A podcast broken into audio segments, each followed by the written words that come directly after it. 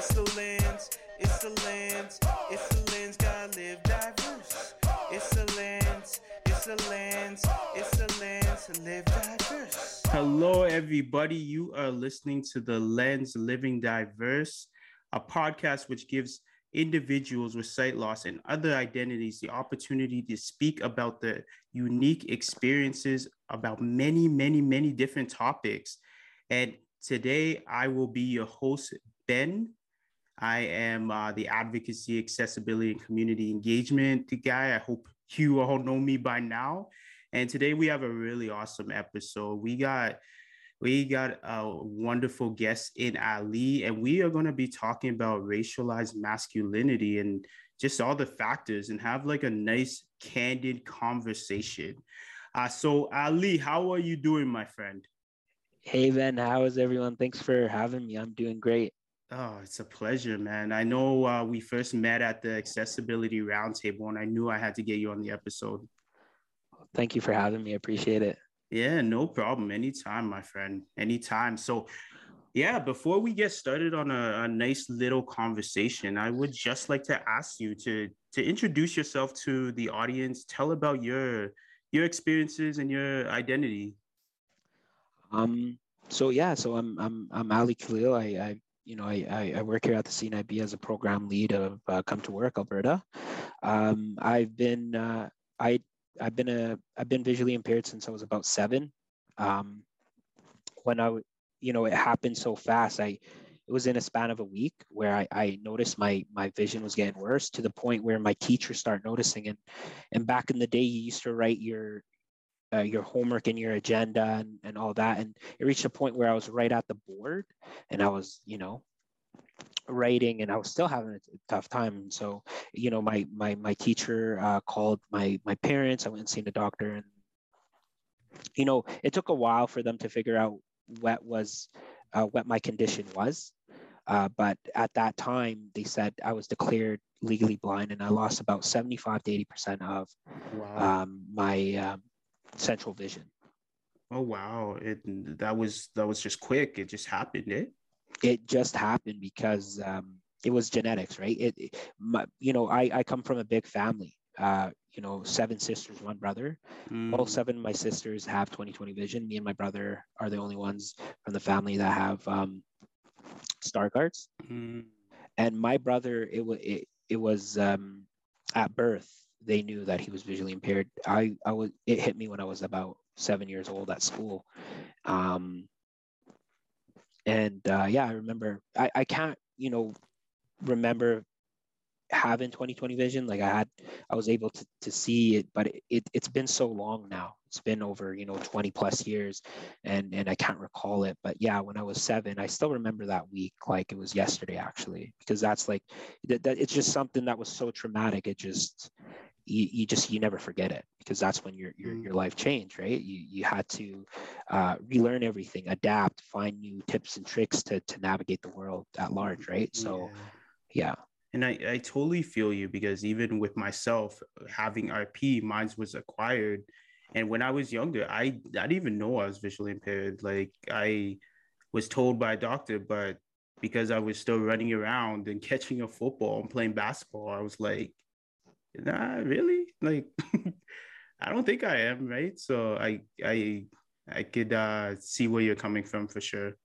Yeah, and you're always constantly in denial. Like I remember, it was such a tough pill to swallow. I'm not going to sit here and say like, oh yeah, I coped with it overnight. It, I tried to um, hide from the world that I had a disability for for you know when I was in junior high and, in high school. It wasn't until you know um, life slapped me in the face and I had to wake up and do something about it. And mm. uh, hmm. it was just going through certain experiences where I reached a point where, you know, life is, life doesn't happen. Nothing is given to you on a silver platter. You got to work mm. for it. And, and, and that was a, a tough lesson I had to learn right after high school. So. Oh, very true. Very true. So even to ask you, like, your relations of your other identities with your sight loss how was that like if you could tell us about your your other identities?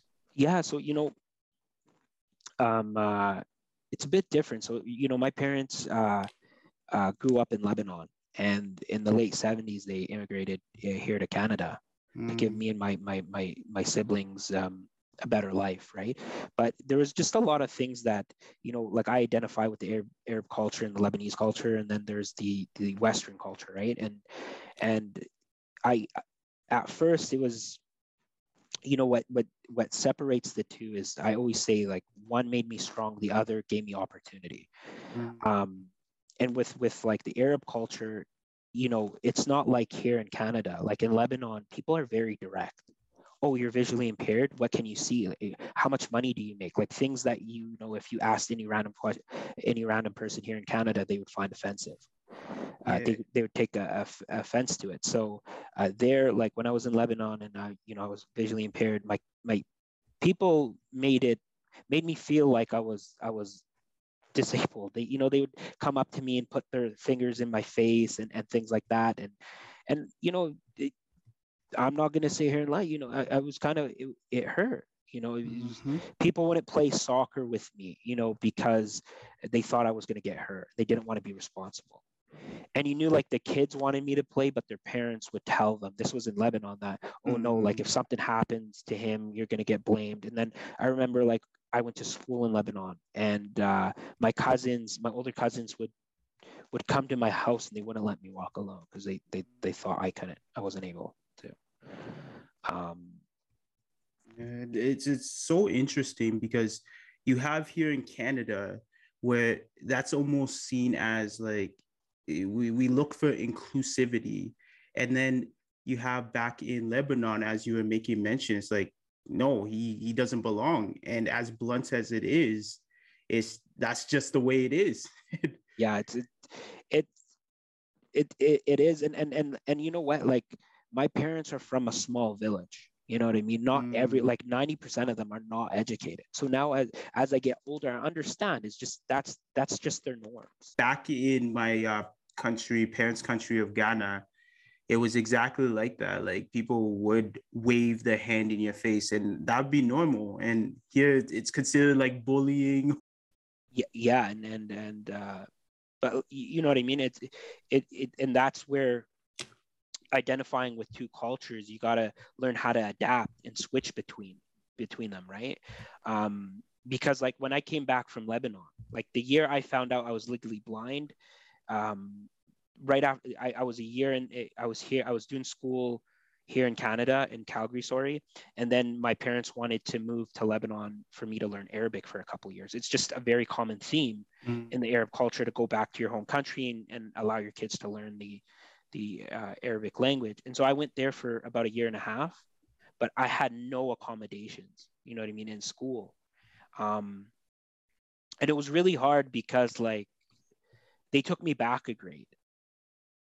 Um, mm. and that affected me when I came to Canada because I, I, I was, I had to start from, I was actually in grade two, but I had to start back from grade one again because you know what I mean? They didn't know how to accommodate me instead of trying to accommodate me, they just said, "Oh no, he's not ready for grade two. Mm. They took me back to grade one, yeah, and I remember that. And and when I came back to Canada, the, you know, I told my mom, "I like, can can you, you know, can I get, can I be put in grade two? And there was nothing they can do because the mm. records that were from Lebanon that we used showed that I was um, in uh, grade one, and so they wouldn't let me um, go to. The, uh, they wouldn't let me. Uh, uh they wouldn't let me in grade two, so I had to uh, stay and uh, hmm. redo mm. grade one again. Yeah. And um, that that hurt um, because I was held back a year. I remember that. And then mm. um, this is why. And then when I go back to what I said that you know Canada, you know the the Canadian culture gave me opportunity because my teachers they they really tried to help me and they tried to accommodate me. They reached out to you know the the the, the Calgary Board of Education. They reached out to CNIB, like yeah. people that knew what to do and and and how to help me. You know, I remember one of the biggest things. Like my teacher cried because I would take a small book and I'm like, look, I'm going to read this big chapter book, and she would take it away from me, and mm. she's like, no, because she knew like at the time I'm like, why is she doing this to me. But they were just waiting for those bigger those larger books to come in for it for me to be able to read it uh, physically. And so you know what i mean? At first i took offense to i'm like why wouldn't she let me read this book? But they were just looking out for me like this is going to be tough and it's going to be straining on the eyes. It's going to give yeah. you a headache. But this was the first time going from lebanon like where there was no accommodations and like wrote me off and sent me back to grade one. But when i came back to canada this is where they got every all the right parties involved and this is where you know i felt accommodated you know what yeah. i mean like there was there was a lot of things but then there was limitations because then as i grew as I, I start, you know, um, going to grade three and grade four and grade five, there's certain discussions that were being that were were were that teachers were having with me that you know pretty much like stay in your lane and don't mm. go out of your comfort circle. So and I tough. And I remember I was 13. Yeah. I'm not gonna lie to you. And this is why I say like the Arab culture made me strong. Yeah. I remember my dad refused to, you know, he refused to to admit that his his two sons had vision loss. Mm. Right? It, it just he it just was such a blow to his pride at the time. And uh, he he just he'd be like, no, go get a job. And so when yeah. I turned 14, he's like, no, go get a job. Like follow your friends. Just don't let it get the best of you. He just wouldn't believe it. He's like, no, you could do whatever yeah. uh, a sighted person can do. So even with that said, uh, wow, powerful story for sure. With that said, uh, though, looking at your gender as being a male uh, and racialized as well, and part of like the the Muslim culture, do you think that it was almost more of a sense of like masculinity, like pushed on you compared to a, a person maybe who's just a white person?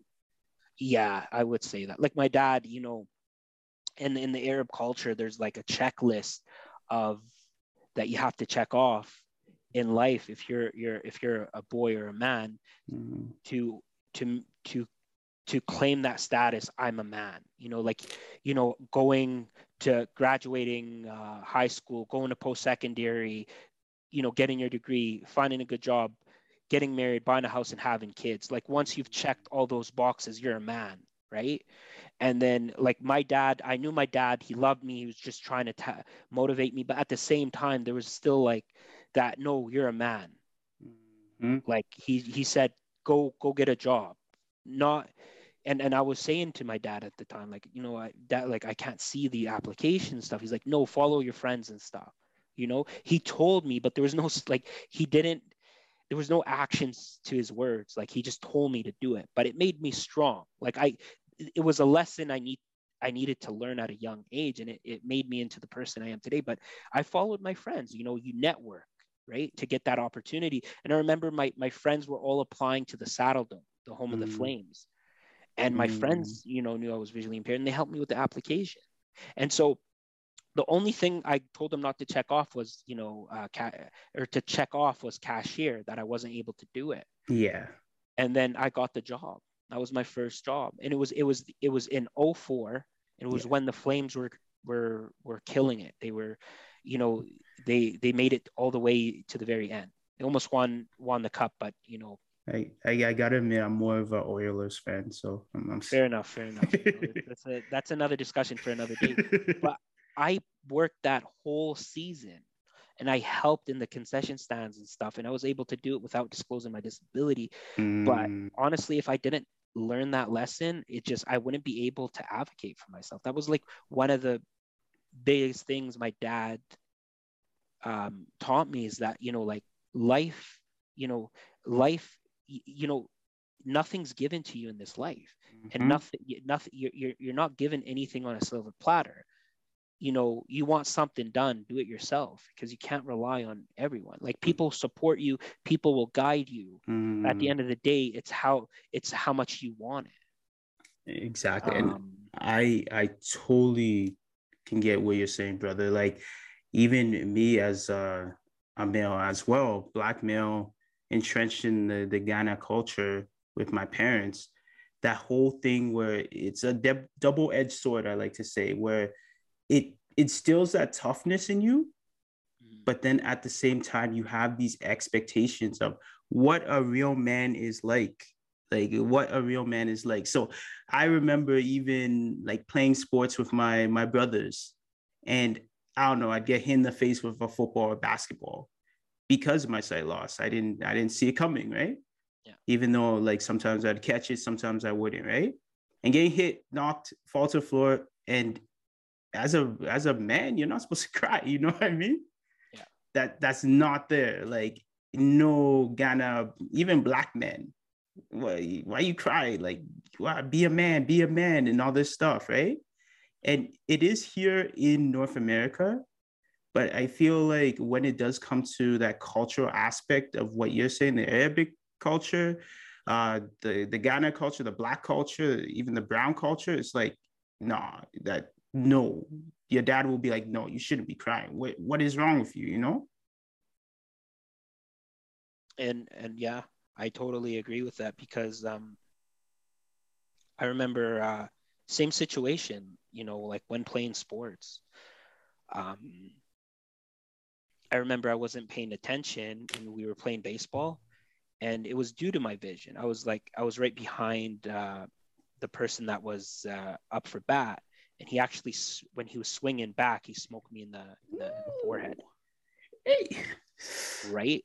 But like, um, I remember like my teacher running up to me and like automatically assumed, like, like she blamed that person mm and and and like and she blamed it on my vision. She's like oh ali's visually impaired. You got to be careful mm. when you're playing around him. You know what i mean? Like it was automatically his fault but at this at the at the same time i'm the one who got too close to him. Yeah. And i had enough vision but like it just i i that was one of the things too is that that per, that that person got blamed for something he wasn't aware of. Like he didn't know i was visually impaired at the time like that's what I mean. Like I, I, always wanted to keep it a secret. I didn't go out of my way to tell people. It was still at the time where I was coping with my disability. I remember my teacher seeing it, and I I start crying because I took a, a bat to the forehead, mm. and he got blamed for it, and he got in trouble, and it turned into this big thing. Um, where the parents got involved and stuff, but I felt so bad because it wasn't his fault. Like yeah. I wanted to share blame, but it did like I'll be honest, I was I was like 14, at the time. I wasn't gonna go out my out of my way to admit like it was my fault. Things were already uh, in play, and the parents were involved, and then and and this this this this this peer of mine was getting in trouble for something he didn't know. Like he didn't know I was behind him. Mm. Like I kind of mm. ran and I put my head yeah. right behind uh, his bat, and he was just warming up, and and you know it just it just happened. It was an accident, you know, with mm-hmm. kid. But like just how everything um, unfolded after that was crazy. And, and, it, and, it, and that was one of those lessons you learn where you're like, um, and then my dad got mad at me because I was crying. You know what I mean? Like you said, it's just like, no, you got to be a man. You got to be strong. It's like I took a bat to the forehead. Yeah, it's like, like I'm 14. And it's almost like half my skull's hanging out from my head. And yo, you're telling me not to cry, you know? oh. And, yeah. and it just made me more aware is like I need to be careful. Like yeah, it, it was the first time I acknowledged I was visually impaired as an individual. Yeah. Because in that situation, I was like, I need to be careful because whatever happens to me, because I have a disability, sometimes that blame is going to be put onto the next person. Yeah, and um, it it's sorry to interrupt, but it makes me wonder because you uh, made mention that time you you realize okay, I'm visually impaired I have to to be more careful. And with that said, that's almost a sense of vulnerability. That's a sense of okay, I'm understanding that I can't do certain things, and vulnerability sometimes that's associated uh, with weakness, which is not true. But did you ever feel that having to admit that you had sight loss, you had to contradict being that tough guy where you you have your dad, you have any male in your life being like, you have to be tough. You you can't ask for help. No, no, like you and then you're visually impaired where you do have to sometimes ask for help, right? So how did that contradiction feel if you did feel contradicted? I did. And so when I was telling you earlier, I, I came to my senses after I finished high school where I coped with my disability. Mm but going through that realization was that transformation you have to be vulnerable for change right? Like when you're always trying to be the tough guy and you have a disability you, your mindset and your persona towards life is you don't want to ask questions. You don't want to you don't want people to help you or guide you or support you but you become your own barrier essentially mm-hmm. in the life that you want to live. And so i realized that like when all my friends were you know working these these jobs where they were getting paid $25 and i was working a job making $8 an hour right? I said school's my my my key to to make that kind of money. Mm. um, and there was that motivation but at the same time i had to figure myself out. I couldn't just go in um, quote unquote blindly. You know what i mean? Like yeah. and so i so what i did was i i had to do a lot of self-reflecting i i I had to be vulnerable and I had to have conversations with people that um that have walked the journey before me. You know mm. what I mean? Like mm. there was there's like my brother was you know he helped me a lot with coping with my disability and my brother taught me how to be vulnerable he's like if if you're not gonna ask questions and and allow others to help you on your journey you're not gonna make it far you know what i mean and that's a lesson he taught me and and that's something i had to to deal with because like you said my whole life i had to, i was so ashamed of my disability but mm-hmm. you know my my my roots wanted me to be a man they, they wanted me to be that tough guy and mm-hmm. and i couldn't you know be vulnerable but like after me and my brother you know he he went to school and he walked that that journey uh, with vision loss before me he was he honestly he helped me a lot and i would thank God for him eh, because he told me how to be vulnerable. And then once I, I, I coped with my disability and made it a part of my identity, and I was able to be vulnerable, I didn't make it my whole identity. Just made it a part of my identity, right? Yes. And I start seeking help. You know, I start reaching out to individuals on LinkedIn you know, and then taking information that was given to me by like, you know, my my counselor at, at post secondary, and mm. and I remember my first two semest- uh, semesters were horrible because mm-hmm. I didn't understand what technology I needed to be successful. Like I would always try to like find the smartest person, like that was my approach, and then hopefully they would help me. But like once you know that, the, and then I I uh, one of the accessibility advisors like you need the right equipment, and so um, my brother's like, get an iPad and a Mac. Yes. Oh man, that changed my world. Like that, yes. That that allowed me to build my skills and like understand how important technology was because like when you're in the school or like when you're in post secondary like a lot of it is is you doing the work you know you can get help but like you need to put in that effort it's not like high school anymore where the teachers will still be running after you kind of thing exactly right? and even it's so many points you highlighted, and I'm, I'm just gonna kind of go back on some of the points you made mention. The one point I really, uh, really like and love that you brought up is something that I could even relate to as well.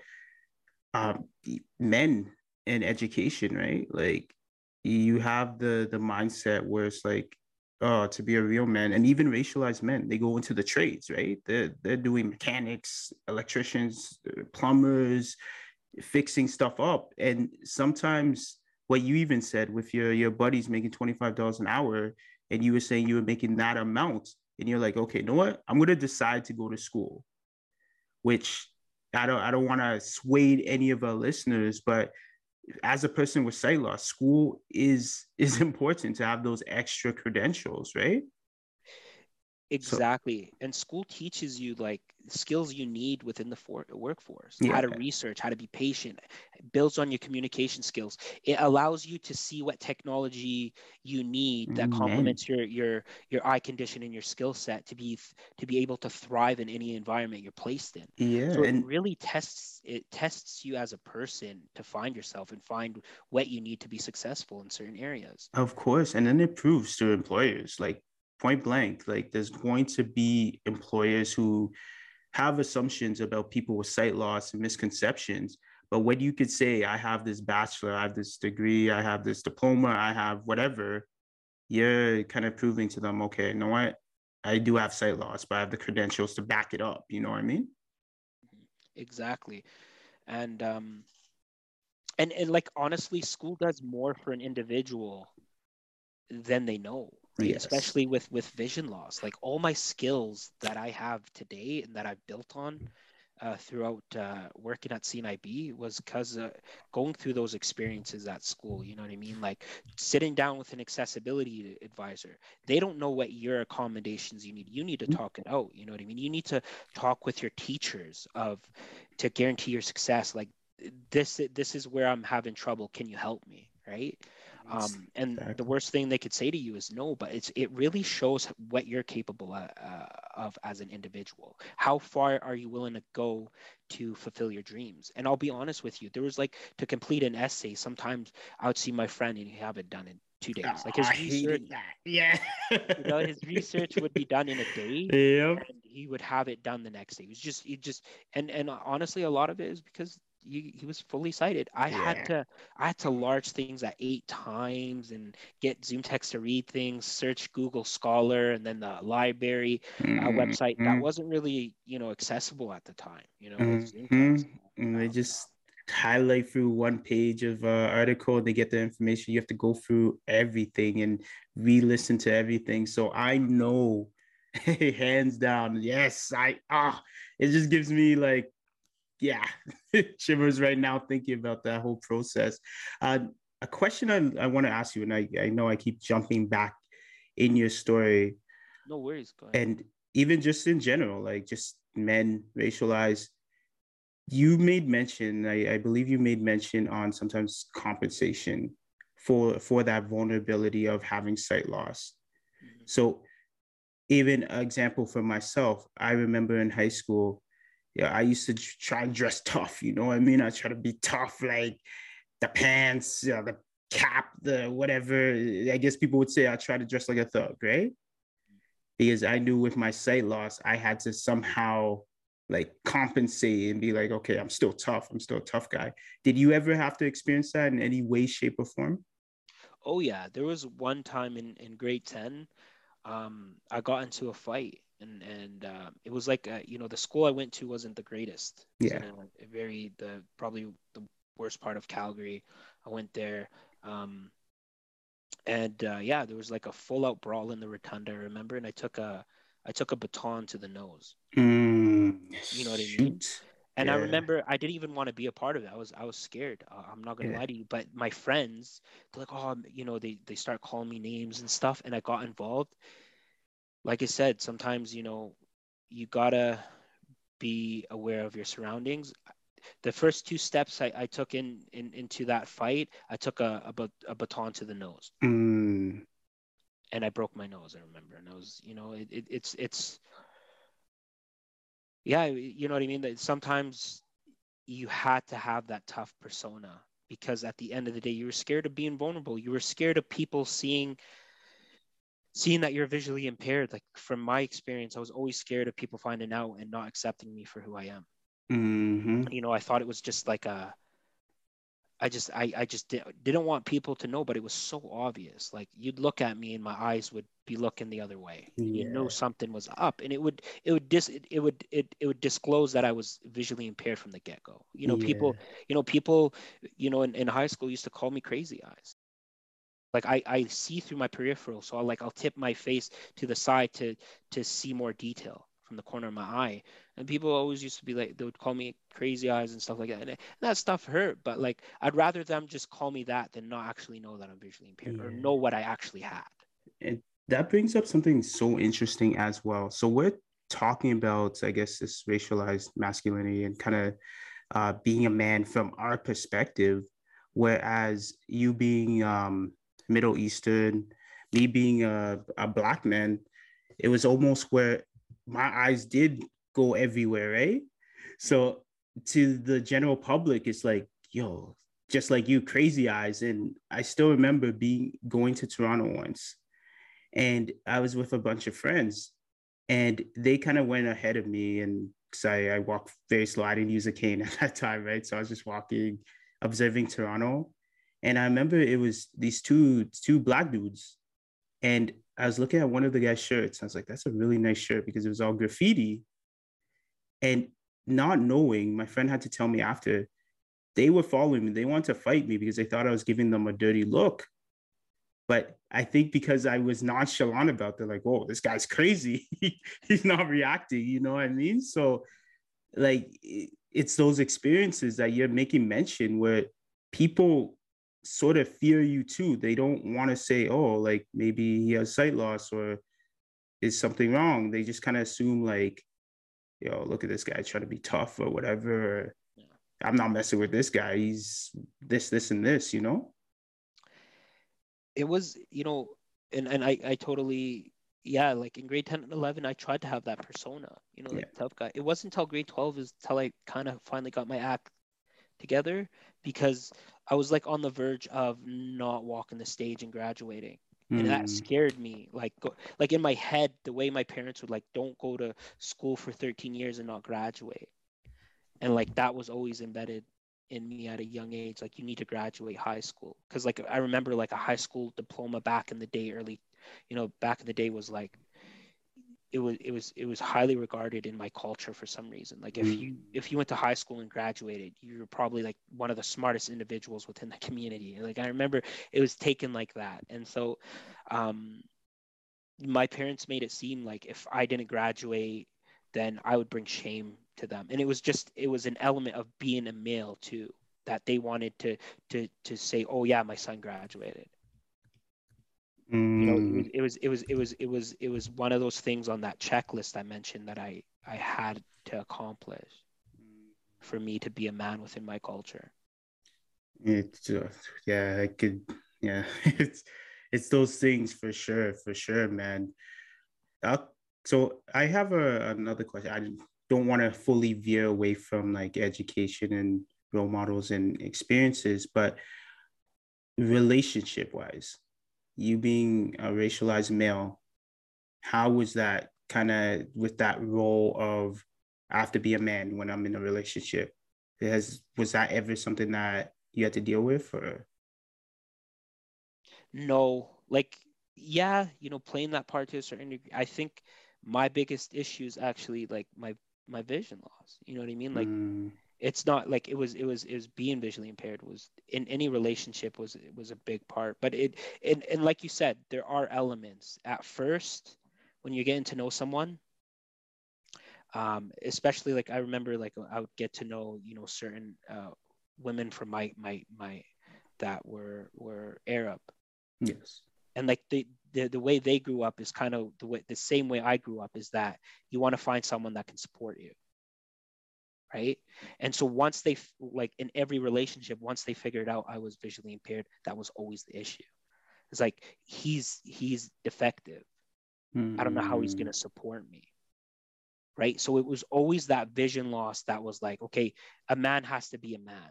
But before it even got to that point of me proving myself my vision loss was the the, the thing that would always come into play who's mm-hmm. going to drop me off at the grocery store? Who's you know what i mean? And those questions are always asked. So it was always like you know having a conversation about my vision loss and how if we were to move forward in a relationship how are you going to support us? How are you going to be a man and then that's when those questions would come into play. Yeah and uh, that's a great example like even like i was making mention in the Ghana and the black culture, it's like, uh, when are you gonna come pick me up? You know what I mean? And and I find even dating someone who who does have sight loss, you have that urge of okay, when they're on the same level as you too, and they experience sight loss, you have that urge of like, I gotta be a man still, I gotta protect you. You know what I mean?